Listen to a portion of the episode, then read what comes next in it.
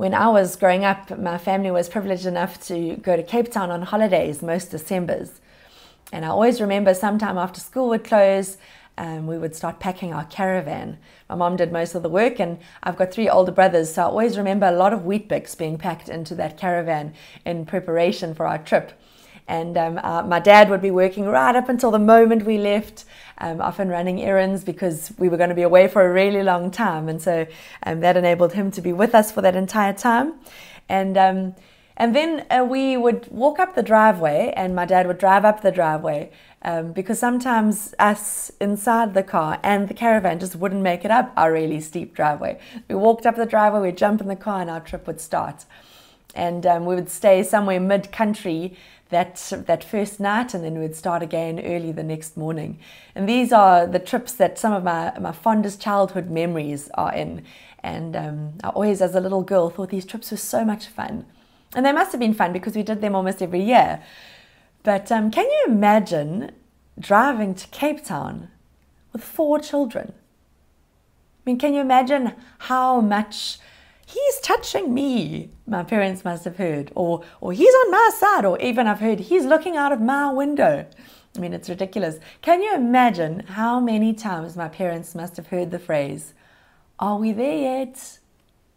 We probably started asking that when we hit about Pietermaritzburg on that long trip. Are we there yet? Four kids. Can you imagine how many times they would have heard that? My mom had a system for answering that question. So the sh- her shoulder would be our home, and our destination would be right at the end of her middle finger. And so every time we asked, Are we there yet? she would show us on her arm where we were. And whenever she got down to this home, this hand area, we would always get really, really um, excited because we knew we were quite close. Are we there yet? It's kind of a question we've been asking ourselves as we walk through this COVID pandemic. Are we there yet? At the beginning of lockdown, I heard quite a lot of people saying things like, "Can't we just cancel 2020? It's not it's not working out really well for us. Um, maybe we just cancel it. We just go straight from 2019 to 2021." in the calendar and just, you know, and that was at the beginning of lockdown. So that was kind of like asking, are we there yet in Peter Pietermaritzburg on our long trip? I mean, we've seen lots of really hilarious memes that have come out.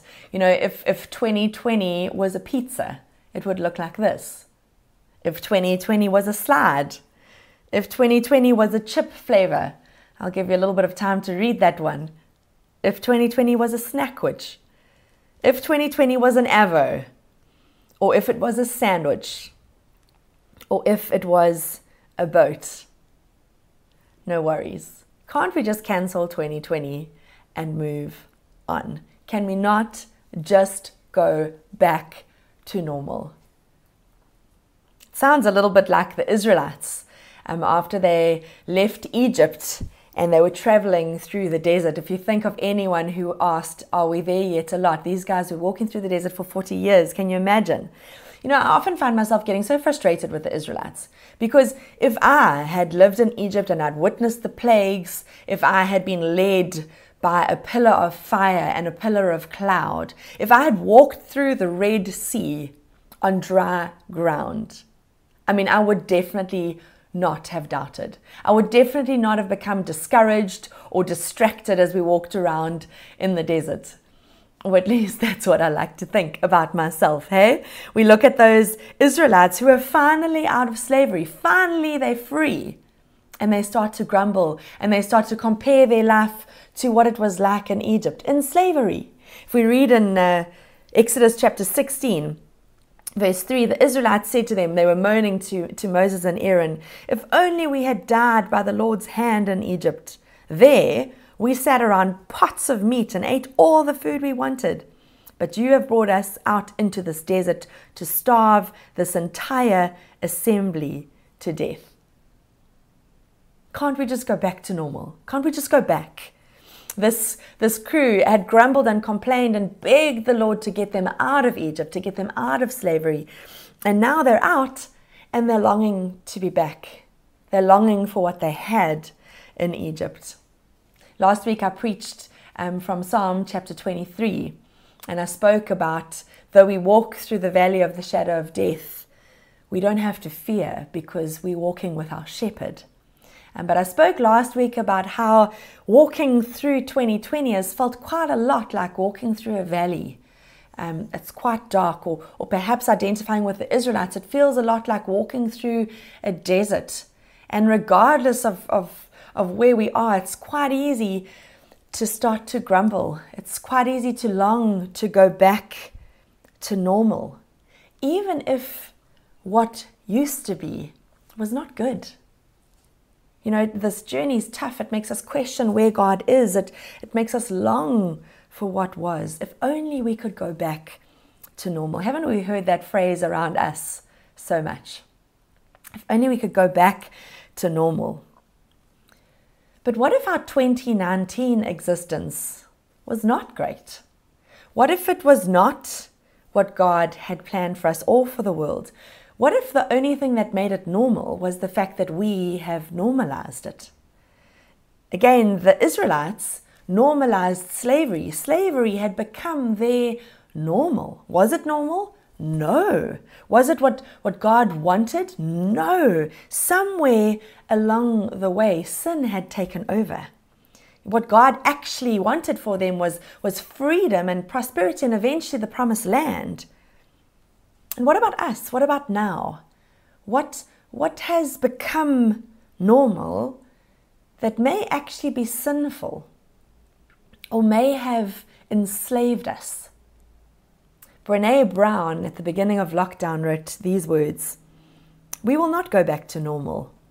Normal never was.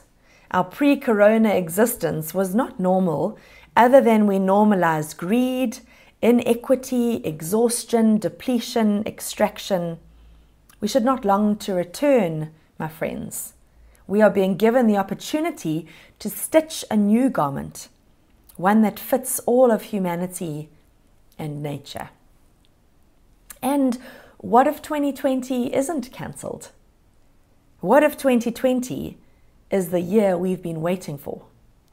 A year so uncomfortable, so painful, so scary, so raw that it finally forces us to grow. A year that screams so loud, finally awakening us from our ignorant slumber. A year we finally accept the need for change, declare change, work for change, become the change. A year we finally band together instead of pushing each other further apart. 2020 isn't cancelled, but rather the most important year of them all. That's a poem by Leslie Dwight. And what a, what a beautiful and, and quite different perspective, at least from a lot of the perspectives I've been hearing. You know, that, that as uncomfortable as we may feel right now, as uncomfortable as we may be, that this could be an opportunity to reset, to, to change a few things, to make corrections where we maybe have gone off course. A chance to be corrected. I want to say something about our shepherd that I didn't say last week. The good shepherd comforts his sheep, and the good shepherd also corrects his sheep. And these are both signs of love. The opposite of love is not hate, it's indifference. I just couldn't care. And so correction is a sign of love. Hebrews 12, verse 6 says, The Lord disciplines the one he loves and punishes each one he accepts as his child. The psalmist declares, Blessed is the one you discipline, Lord, the one you teach from your law. For surely the Lord corrects those he loves, as a father corrects a child in whom he delights. I don't know about you, but being corrected is not my favorite thing. I don't think it's anyone's favorite thing. It's not something that we look forward to. You know, kind of like, oh, what you going to do this weekend? Well, I'm going to go out and find some people to correct me. No. In fact, often it's the opposite. We get, get quite weird when we get corrected. We can get quite defensive or we can get um, quite accusatory or, or very sensitive, or sometimes we try to rally people around ourselves to, to try and prove that we actually are right. But we're not right all the time. We can't be right all the time, and if we were, we wouldn't have needed the shepherd in the first place. And so, loving correction might be really difficult, but it's essential for our growth. We, we learned last week that sheep are, are animals that cannot survive without a shepherd of some sort. And, and that's exactly how we are. We need our shepherd because we so easily go astray. And so it might feel like people are hating on us when we get corrected. It might feel even when God corrects us that He's being a bit mean. But actually, He's loving us.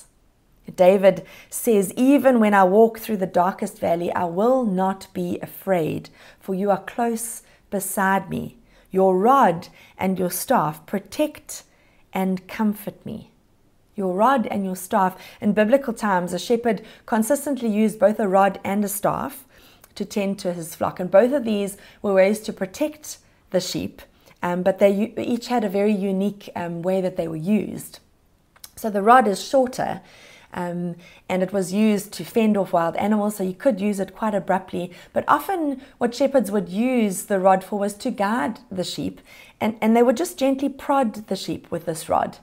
Um, and and just to kind of direct them if they're kind of walking off course they would just prod them in the right direction and and a willing sheep would would easily just turn and change its course um, but a stubborn sheep wouldn't so much and that's the need for the staff the staff that has a crook at the end um, the shepherd would use this to kind of more strongly exert his authority, still in a very gentle way, but actually to hook this crook over, over the neck of the sheep and, and to pull it in the right direction, to essentially move the sheep in the right direction. Um, he could also use the crook to pull the, the sheep away from danger. Um, and so, again, you can see very, very lovingly using this rod and the staff, but it's for correction. Was it comfortable for the sheep? I imagine not, especially the, the staff.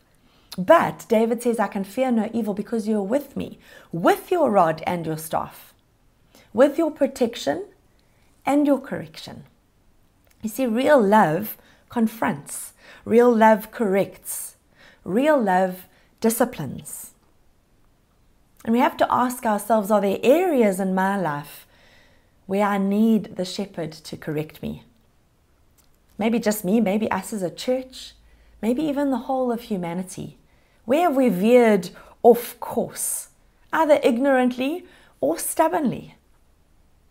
What if there is a new normal that God wants to move us towards, an actual way that God wants us to live that's different to how we were living? You know, if I look at the Israelites again in the desert, there were definite lessons that God taught them. And if I just have to take a guess at some of them, um, I would say that God was redefining what was normal Slavery had been normal. He's redefining so that freedom becomes normal. I think that he was making them into a new kind of people. Um, the people that left Egypt were definitely different to the people that entered the promised land, and not just because it was a whole new generation.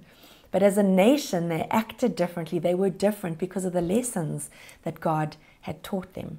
And thirdly, I think that God was teaching them to trust Him. There's so many stories and accounts in Exodus, go and read it, where the Israelites had to learn to trust God. And what if what if God had similar lessons for us on our journey, through our desert, through our wilderness, through our valley? What if He was trying to redefine normal for us? What if He's trying to make us into a new kind of people? What if He's trying to teach us to trust Him. Today, I want to mention three things quite quickly. Each of these things probably could have a whole series dedicated to it. But they're three things that when I look at them, I think they've been normalized in society. And yet, I don't think that when we look at the Bible, they were ever intended to be normal in God's kingdom.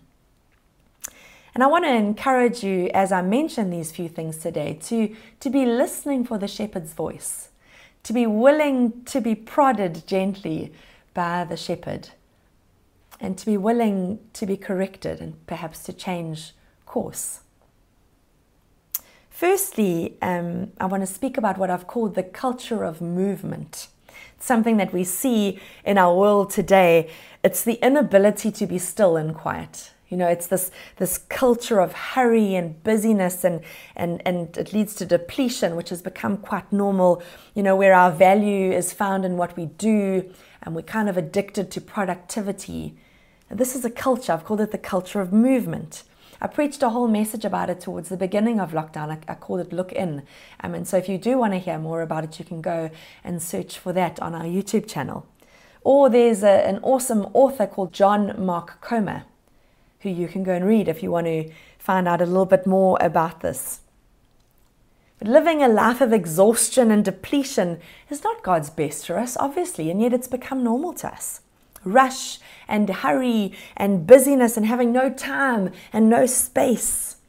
Having a full diary is not what the shepherd meant when he came to bring us life to the full, especially when it's accompanied by inner depletion.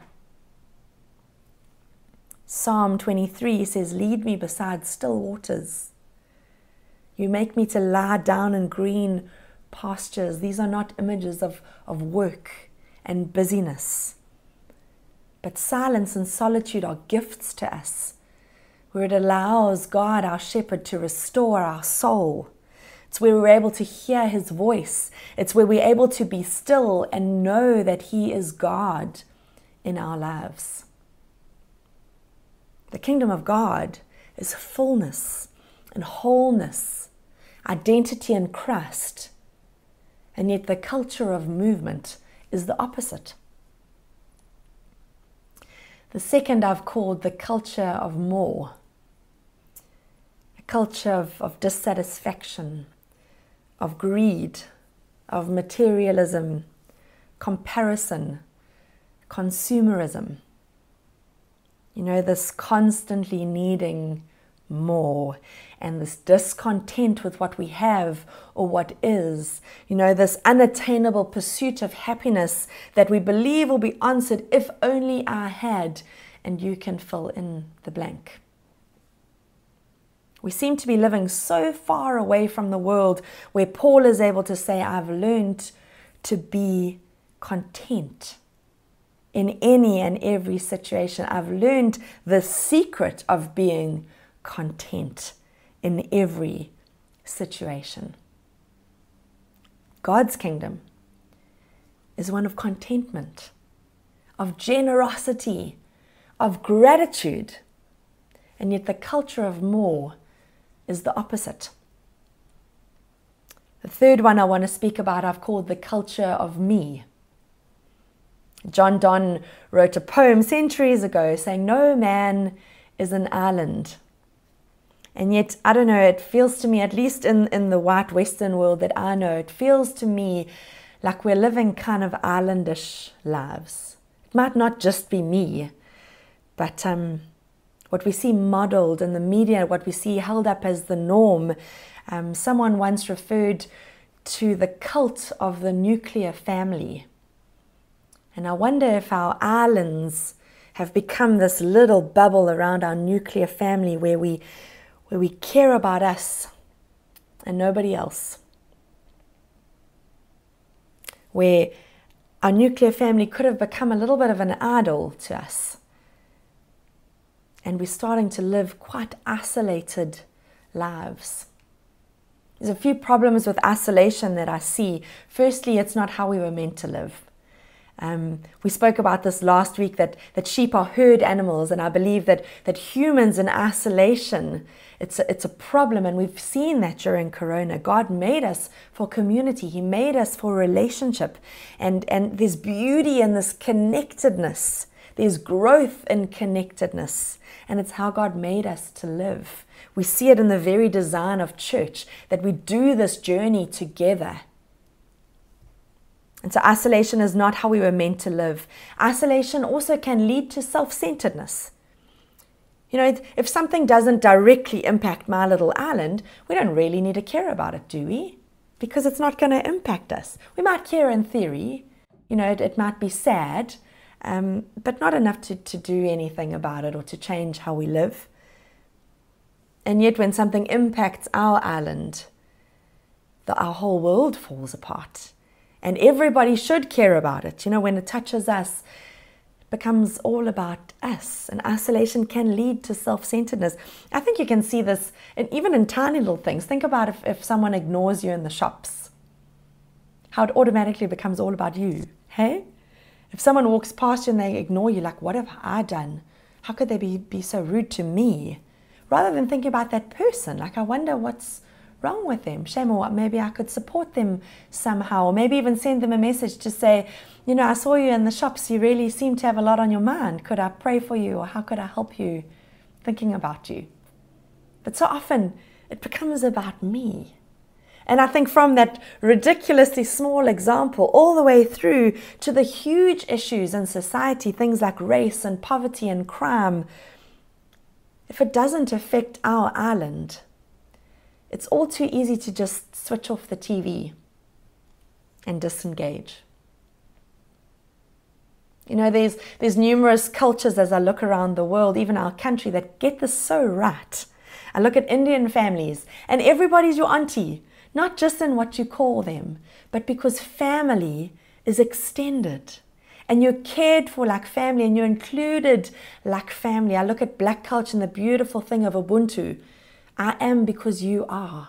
This corporate mentality, Middle Eastern cultures, I see a lot of this as well. We look at the Hebrew culture, which we see in the Bible, and we look at leaders like Nehemiah and Ezra who took personal responsibility for the sins of their, of their nation.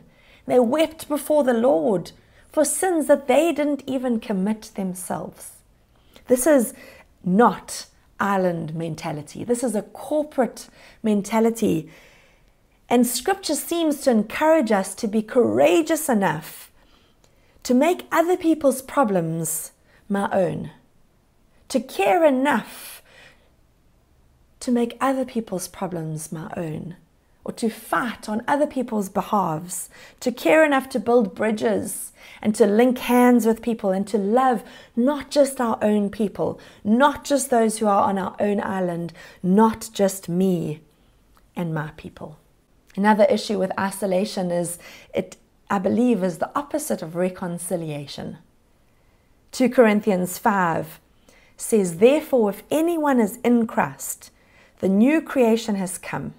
The old is gone, the new is here. All this is from God, who reconciled us to himself through Christ and gave us the ministry of reconciliation that God was reconciling the world to himself in Christ, not counting people's sins against them. And he has committed to us the message of reconciliation. We are therefore Christ's ambassadors, as though God were making his appeal through us. We implore you on Christ's behalf be reconciled to God. Jesus' culture is about reconciliation. And how can we be ambassadors of reconciliation if we're sitting on our own island? How can we reconcile anyone to Christ if we can't be reconciled to them ourselves? We can't. John Donne, the guy who said no man is an island, he was writing from Europe. And he continues in this poem to say, No man is an island entire of itself. Every man is a piece of the continent, a part of the main. If a clod be washed away by the sea, Europe is the less. What a beautiful picture that everyone holds equal and intrinsic value. And if anyone is lost, if anyone is impacted, all of us are impacted. Continues to say, any man's death diminishes me because I am involved in mankind. This beautiful corporate mentality, this beautiful biblical mentality. You see, God's kingdom is one of community, it's one of harmony and diversity and togetherness. And the culture of me is the opposite. And so today, one or more of these things might have rung true to you as it has to me. You might have felt the, the shepherd prodding you on something today as you've listened, or he may have been prodding you on something completely not mentioned here today. And what I want to encourage us to do today is to walk this journey with the shepherd. But not to be stubborn, but to be willing to change course. To be willing to make some adjustments, to ask the questions where have I lost my way? What needs to change with me? This beautiful picture and the beautiful reminder of this is that although we don't like correction, the rod and the staff are in the hands of our shepherd who loves us and wants the best for us. And so let's listen to him. Let's walk obediently with him on these things, even if it's uncomfortable. Because what if 2020 is the, is the year that we've all been waiting for? It is going to go down in the history books. And it's the first time that I've had a chance to write history that I might be able to speak about with my grandchildren one day. But here's the question what are we going to be speaking about? You know, what are we going to tell them in years to come? What are we going to what is this pandemic going to be remembered for? You know, is it is it going to be about the masks and the social distancing and the lockdown and homeschooling and different kinds of bans and us exercising in our gardens? It will. But will there be more? Will we also be remembered at this time for some kind of societal shift? You know, will, be, will we be able to talk about that time when, you know, people really started to love each other, people really started to share? Will it be the time when barriers came down or societies came together? Will it be the time when the church really became central and influential in communities? Will it be remembered as the time when gratitude became a thing? the time of racial reconciliation, the time when corruption ended, the time when the family unit was strengthened. I hope so. I hope so. And we are writing it now. You know, big change comes from lots of little changes in lots of different people. And it starts with us. And it may start with something as simple as some kind of adaptations to our budgets, to our diaries, to our conversations, and to who's around our table. You know, I'm, I'm hoping that when I ask our Heavenly Father, Are we there yet? I'm hoping that He'll point down somewhere in His hand to say that we're almost there, although I'm not sure that He will. But another part of me is, is really concerned that we'll come to the end of this journey and we will have wasted this hardship and tragedy.